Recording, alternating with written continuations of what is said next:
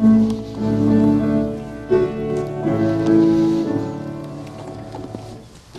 if you take your Bibles, turn to Hebrews chapter 1. Our text will be verses 1 through 4. I hear your chuckles. The difference between an atheist and one who believes in God is centered on the doctrine of providence and sovereignty. And what I mean by that is to believe in God who created all things, who is sovereign over all things, is to believe that He is actually right now holding all things together. In fact, when you look in the Old Testament, oftentimes we see almost a mocking of idols in regards to their lack of being sovereign in regards to God. Isaiah chapter 41 says this in verse 22 Let them bring them and tell us what is to happen. That is, these idols. Tell us the former things, what they are, that we may consider them, that we may know their outcome, or declare to us things to come. That tell us what is to come hereafter, that we may know that you are gods. Do good or do harm, that we may be dismayed and terrified. And this comes in the form of mockery towards the idols that would presume to have providence and control over all things. And as we come to the book of Hebrews this morning and we look at these first four verses, we see seven statements about the Lord Jesus Christ. And this morning we specifically look at the idea that He is providentially controlling all things. And so the doctrine of providence that we see so clearly in the Old Testament is applied to Christ, showing us that God is in control through His Son. This is important to think about the context to Hebrews. The context was to, eh, to Hebrews was much like the context in which God reveals his providential sovereign control over history when he reveals himself to Ezekiel.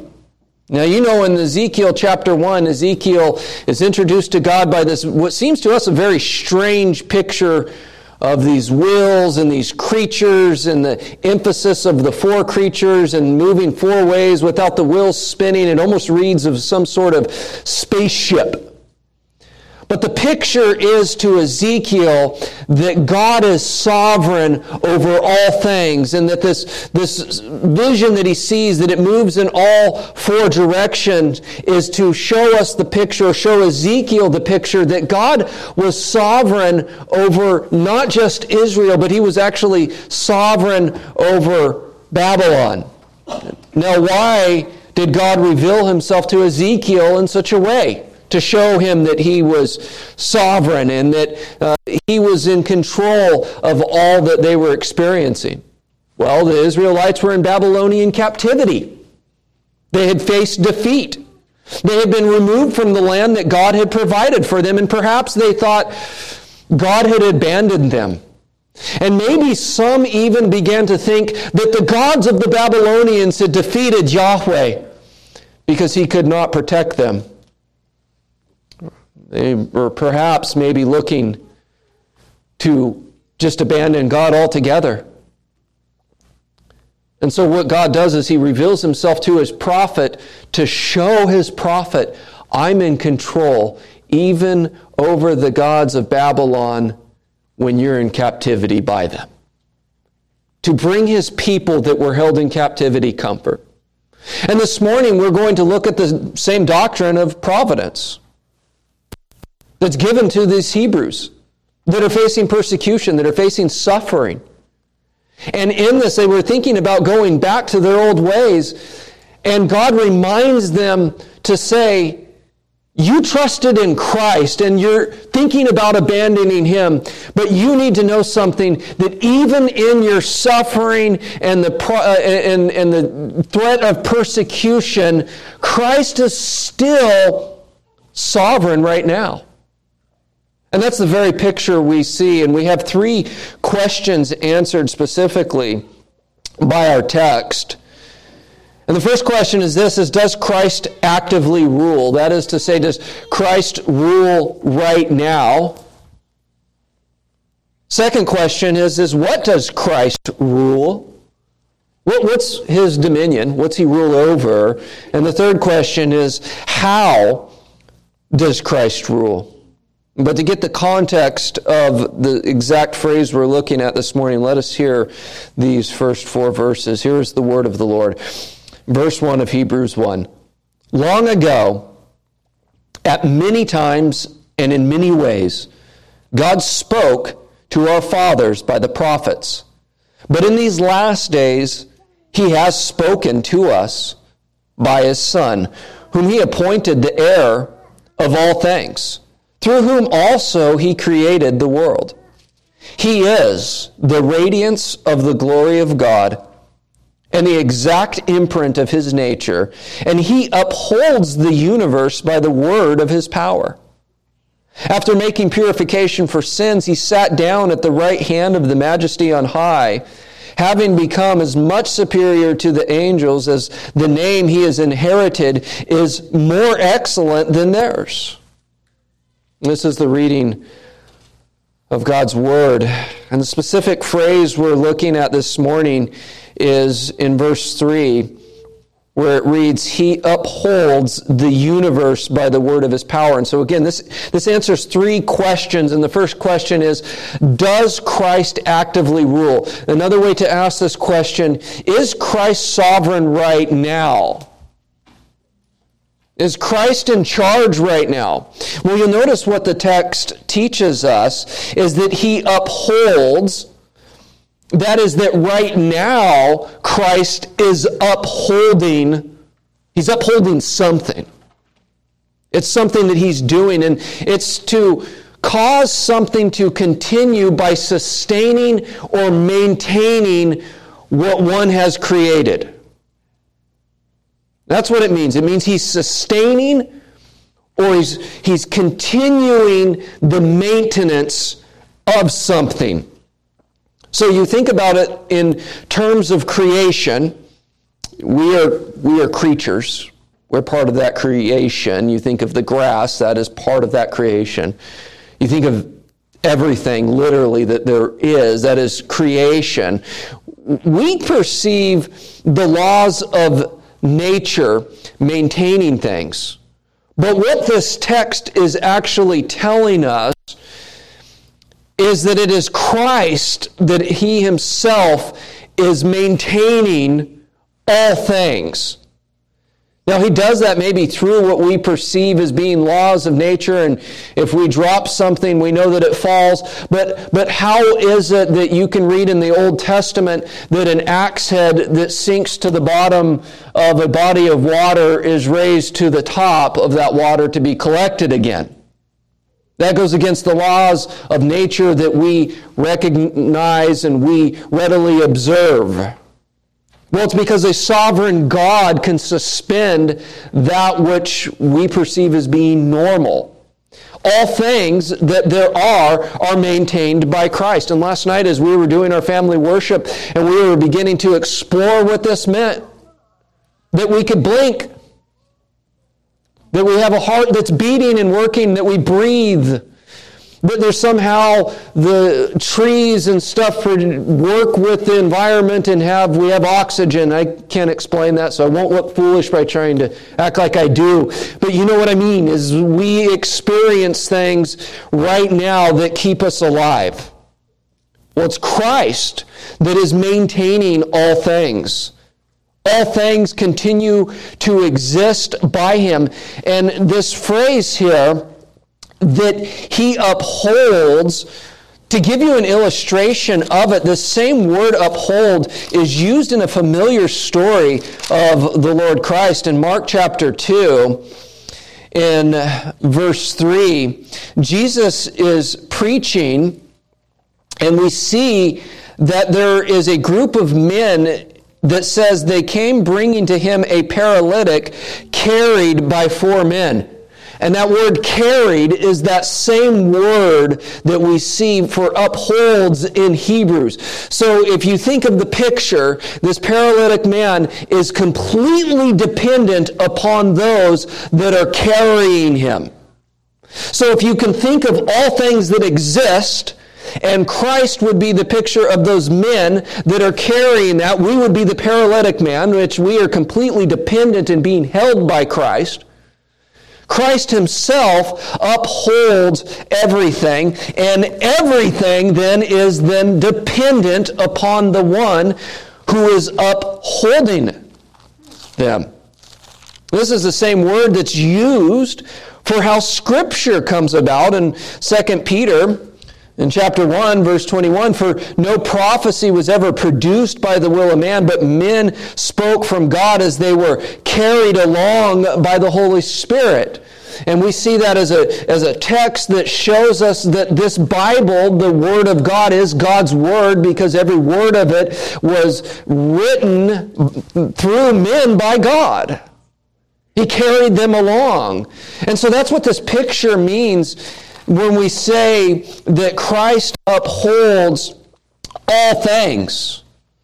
And so this is, means this is by implication, creation, you and I, all that exists, cannot stand by itself. If the cause, that is God, through whom he also created the world in Christ is removed. That's the first cause, as God caused the creation to come about. If that cause is removed, so is its effect. And so then what that means is if existence, that's what we're experiencing right now, we all exist. We, we are sitting there, we, we, we feel things, we, we know that we are alive. Existence itself was brought in by a first cause. And in order for the created world, because it was created by that first cause, it and means it's dependent upon the one who created it. It means that if he was to let go of it, very existence itself would no longer be. There would be no existence of anything. That's the implication of it. Colossians says it this way in chapter 1, verse 17. And he is before all things, which is speaking of the Son as eternal, and in him all things hold together. So, why is it that we're being held together? From a molecular standpoint, we might see atoms and how they work together and all of that. But the ultimate example is that it is Christ himself that holds all those things together. Christ, who created, is the the one who maintains all things. The, the church father, Chrysostom, says this all things created from nothing, which is everything, if not held together, they revert back to nothing. What a powerful statement about Christ. That he right now is holding all things together. And so we get into this idea of the doctrine of providence here. Providence is a word that's often used, often thrown around. People use it and abuse it apart from Scripture. Some people use it as fate. It was my fate. And they, they think of some sort of force out there called providence that makes things happen. Well, technically speaking, according to God's Word, providence is God's active arrangement of all things that take place for the accomplishment of his purposes. That's the doctrine of providence. Providence is God's active arrangement of all things that take place for the accomplishment of his purpose. So, what God decreed in eternity is realized in time by us. In other words, God's not just planning things by in a play-by-play situation and reacting and changing, but rather he who is eternal and infinite has decreed all things, and then what we experience in real life history is God's providence. It's not a mere passive foreknowledge, whereas God saw what would happen and that's how he knew, as if his knowledge was dependent upon his creation, but rather his knowledge is dependent upon his decree. That he said this is what would happen.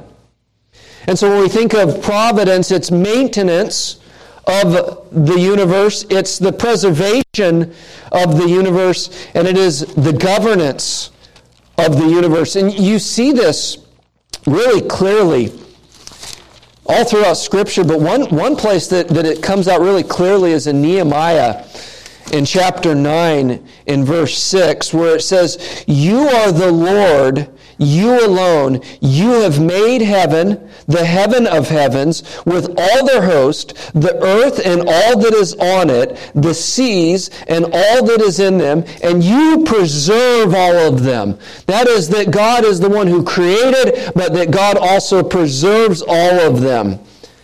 And God is active in his rule and providentially, as we have seen, God rules through his son. And this is exactly what the prophecy of Christ says. In uh, Isaiah chapter 9, verse 6, for to us a child is born, to us a son is given, and the government shall be upon his shoulder.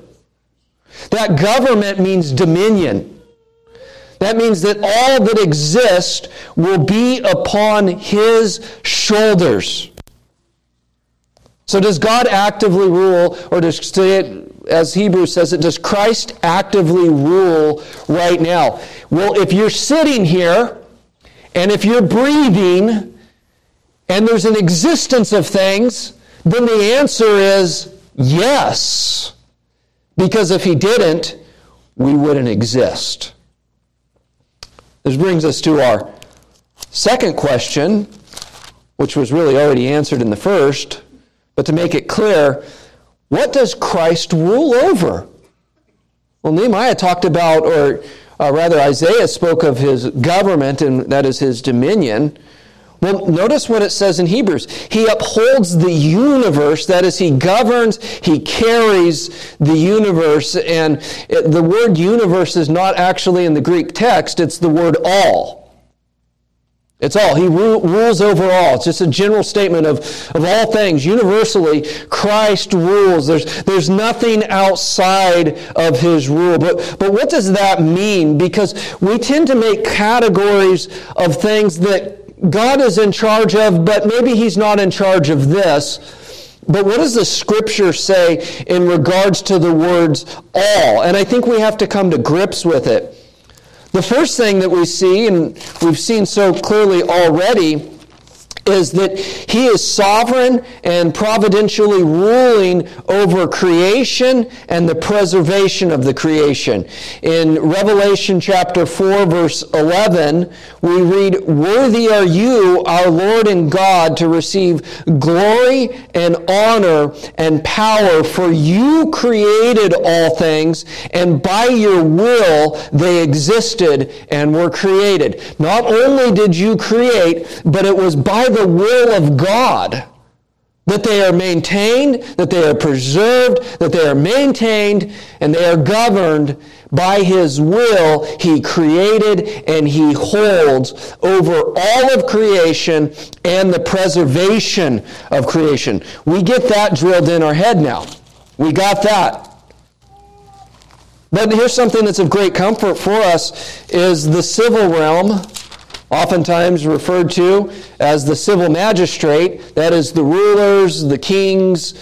You could think of it to mayors, to city councilmen, to those that are on school boards, to the president. He's actually governing all of that too. Notice what Proverbs 21, verse 1, just so very clearly states The king's heart is a stream of water in the hand of the Lord. He turns it wherever he will. And you can just look at examples in the prophets in which God stirs up the king of another nation to go and invade his people, to punish his people, and then he uses another nation to punish those people for punishing his people.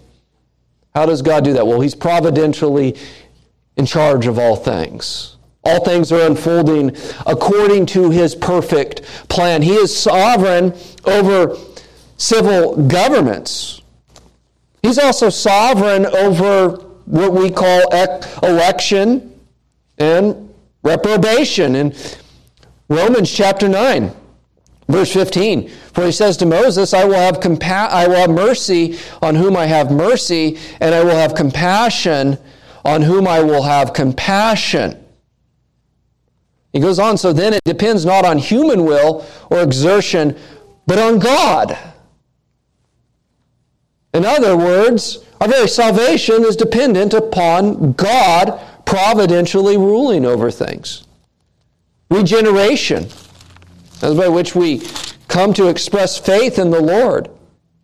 In James chapter 1 and verse 18, it says, Of his own will he brought us forth by the word of truth, that we should be a kind of first fruits of his creatures. That is, that by his will he has regenerated a people. How do you regenerate yourself? That's like asking the question, How do you become born? You're the passive agent in that. You, you didn't do that. We're just all born. But you're passive in that. You didn't do anything to contribute to it. It's the same thing when we look at regeneration, but also sanctification works this way. And what is sanctification? Well, if regeneration means to be born again, that is by which the Spirit of God does a work in our hearts, changing our heart.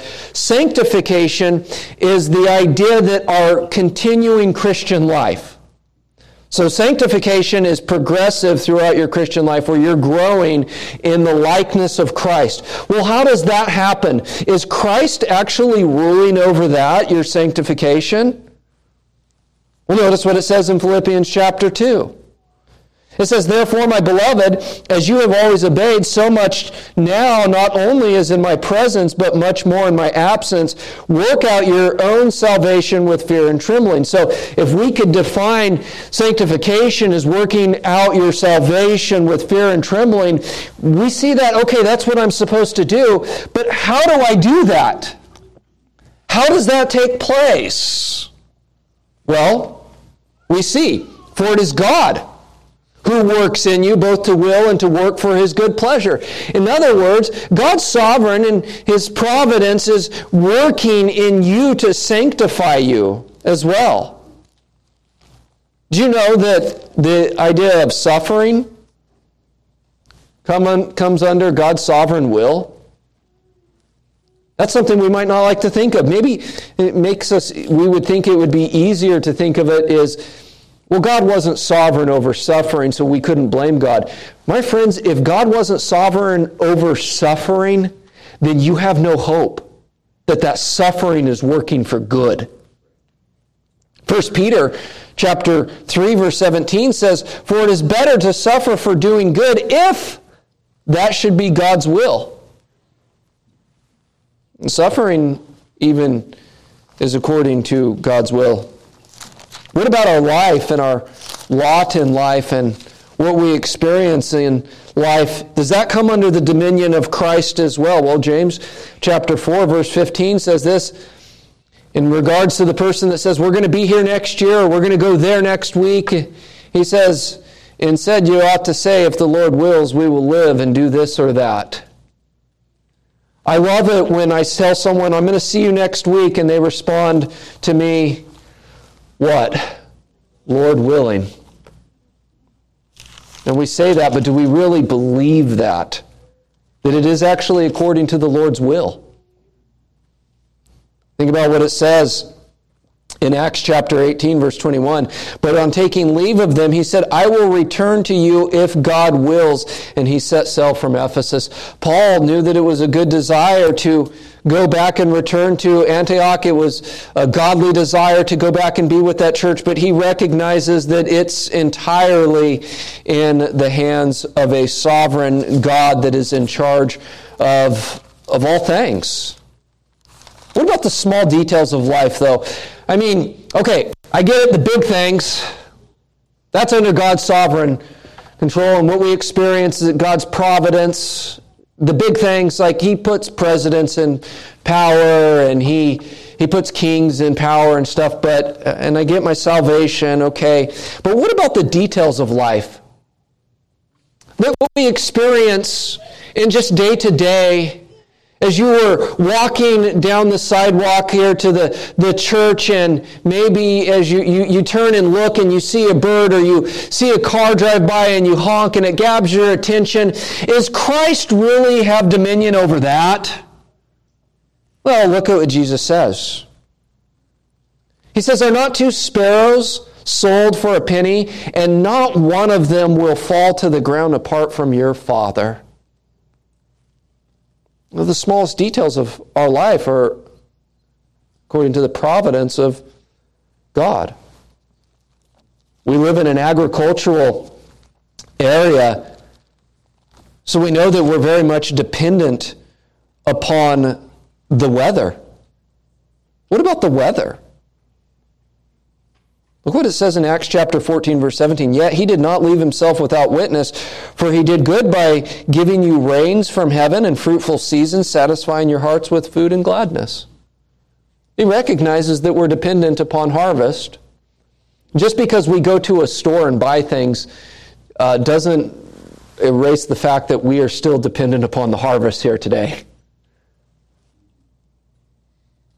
The weather that brings it about and the harvest itself is actually under God's sovereign control.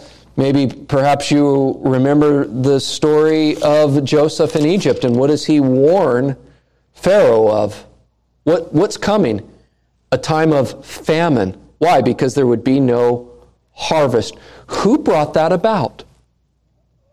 Who brought that about? Well, Genesis chapter 41 says this, and the doubling of Pharaoh's dreams means that the thing is fixed by God and God will shortly bring it about.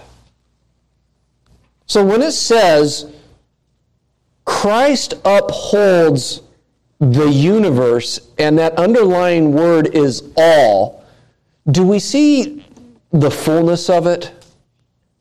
It literally means all. There's nothing that's outside of Christ upholding and maintaining and preserving. And by the way, Christ claims this for himself, and the Jewish people recognize that he claimed this for himself and they want to kill him for it. In John chapter 5, in verse 16, we read this, and this is why the Jews were persecuting Jesus, because he was doing these things on the Sabbath. But Jesus answered them, My Father is working until now, and I am working. By the way, that's the turning point in the Gospel of John, where persecution comes out because Jesus works on the Sabbath. And what does he say about his work on the Sabbath? As my Father works, so do I. We keep coming back and, returning to this theme of the nature of God, our triune God. And we see here in this passage that Jesus states the oneness of the Father and the Son in providentially ruling the universe. As my Father works, so do I. So, what the Father does, He does through the Son by the Spirit. And I just repeat this again so that, that every time we come to these passages of the work of Christ, we see it through a Trinitarian lens because that's what the Scripture gives us. The Son is eternally begotten of the Father, the Father is unbegotten, and the Spirit proceeds from both Father and Son. Their work is inseparable, their work is one. And so providence itself is a work of the tri triune God. And scripture here specifically teaches us that this work comes through the Son. He upholds the universe, that is all. He, the Son, does this.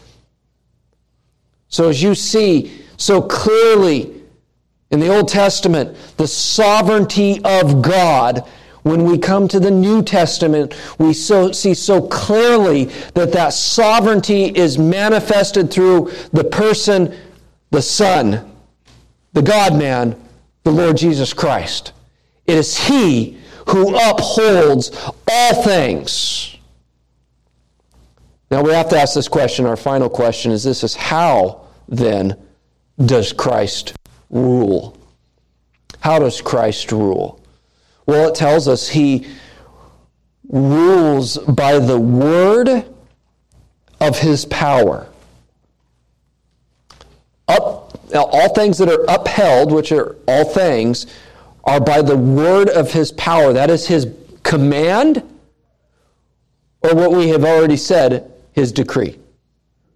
He called things into existence, and he, by that same calling, holds all things together. Things happen, and things are maintained by Christ's word. This indicates the sovereignty of Christ. And specifically, when we think of sovereignty, sovereignty has to do with kingship. Hebrews, the book of Hebrews shows us very clearly uh, and emphasizes, I think, uh, most emphatically, the priesthood of Christ. And we see three offices that are traditionally given to Christ the idea of priesthood, that he was prophet, and that he was king. Those are the three offices of Christ. Hebrews states most of all of those, all three of those, but most clearly his priesthood. But what we've already seen is the prophet in verse 2 that he has spoken to us by his son. We see that already in the text in these four verses that Christ is identified as a priest, where it tells us that he made purification for sins. That emphasizes his priesthood. But here, what we're reading by the word of his power is emphasizing that other office of Christ. So the prophet, the priest is clearly identified. He is the final revelation of God. That is, he is a prophet. He makes purification for sins, that he is a priest. But that he upholds things by his word indicates that he is king, that he is sovereign. He is, as we see later, he sat down at the right hand of the majesty on high, which is speaking of his coronation as king. But here we see that he is king. Now, the king when you think of it in an earthly domain, he has dominion and controls those things that are in his dominion by his word. The king doesn't go out and fight the wars, but he commands and people go out and fight the wars. And, and a king, an earthly king, has limited sovereignty. What we see of Christ is not a limited but defined by that word all, his sovereignty, his dominion, that which he has control over by his word over all things. As we read this morning to open the worship service, Psalm 33, verse 8. Let all the earth fear the Lord. Let all the inhabitants of the world stand in awe of him. Why? Why should we all praise him? Why should we fear him? Why should we stand in awe of him? Well, it tells us, for he spoke, and it came to be, he commanded, and it stood firm. In other words, he called you by the power of his word into existence, and by the power of his word, as king of all things, is maintaining you now. And so we're looking at this idea that he is providentially ruling.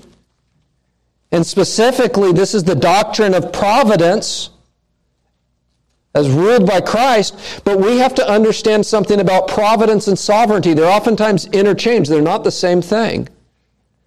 Joel Beeke says the doctrine of providence stands upon God's sovereignty.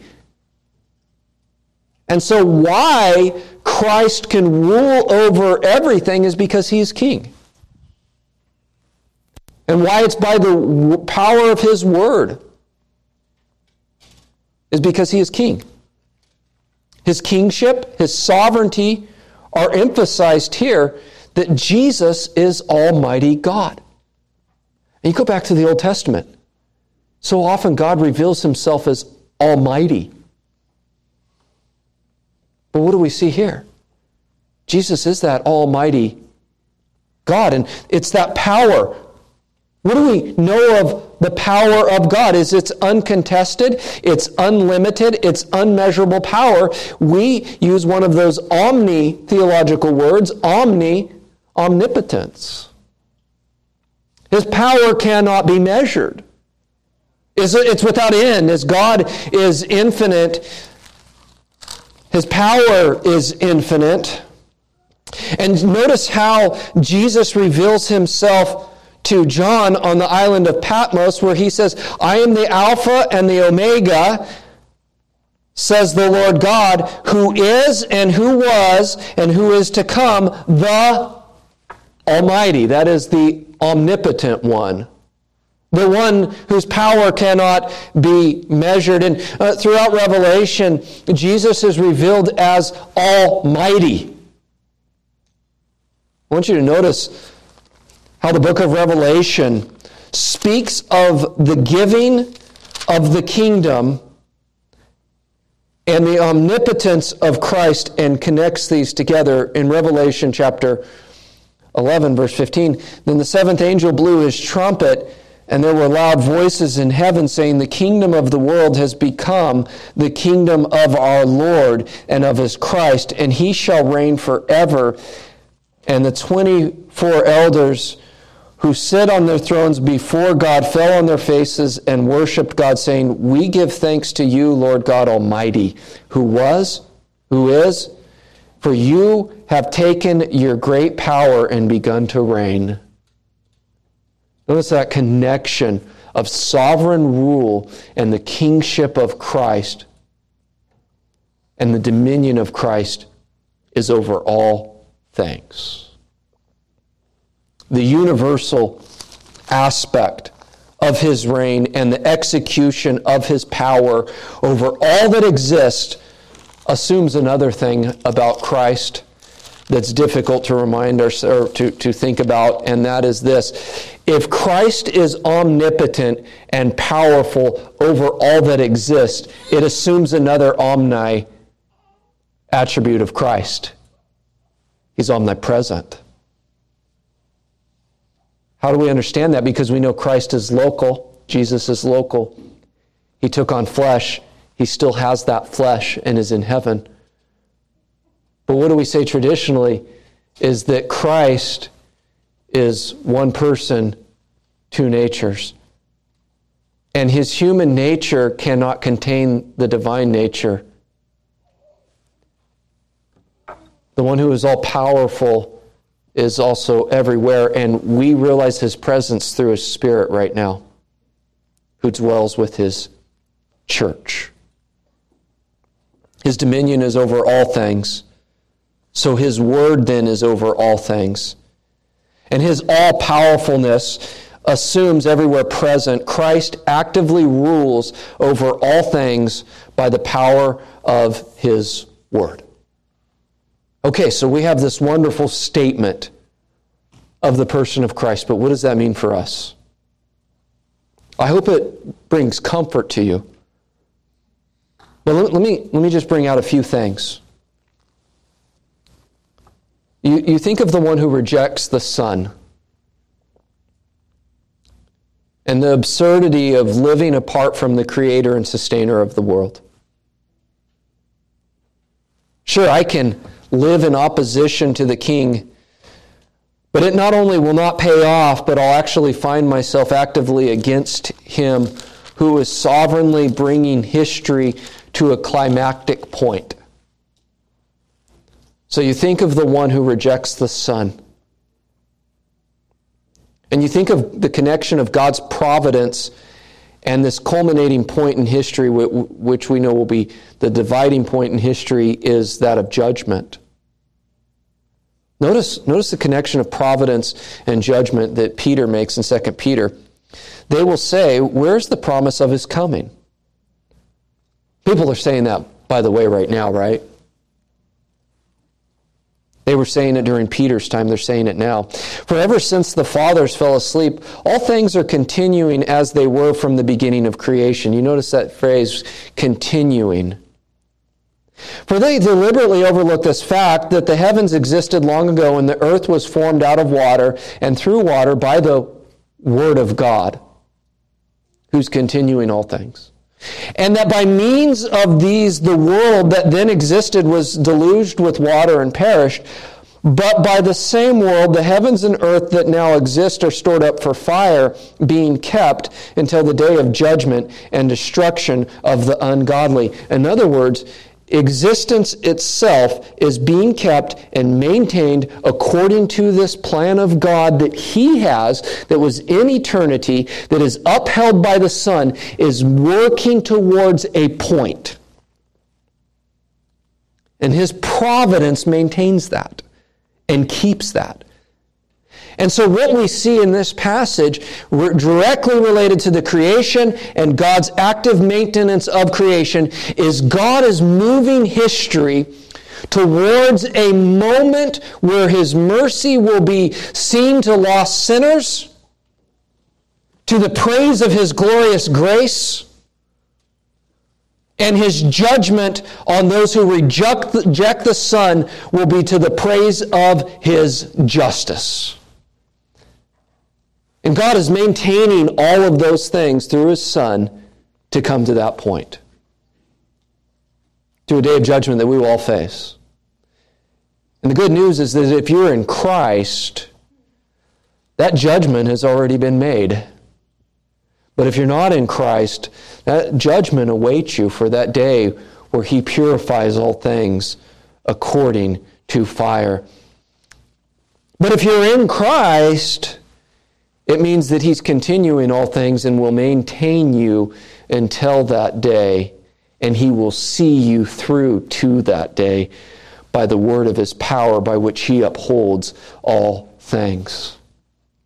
Now, I know the doctrine of providence and God's sovereignty, it brings all sorts of difficult questions. Uh, in questions such as the what's the origin of evil or does God decree sin? And answering those questions goes beyond the scope of our knowledge.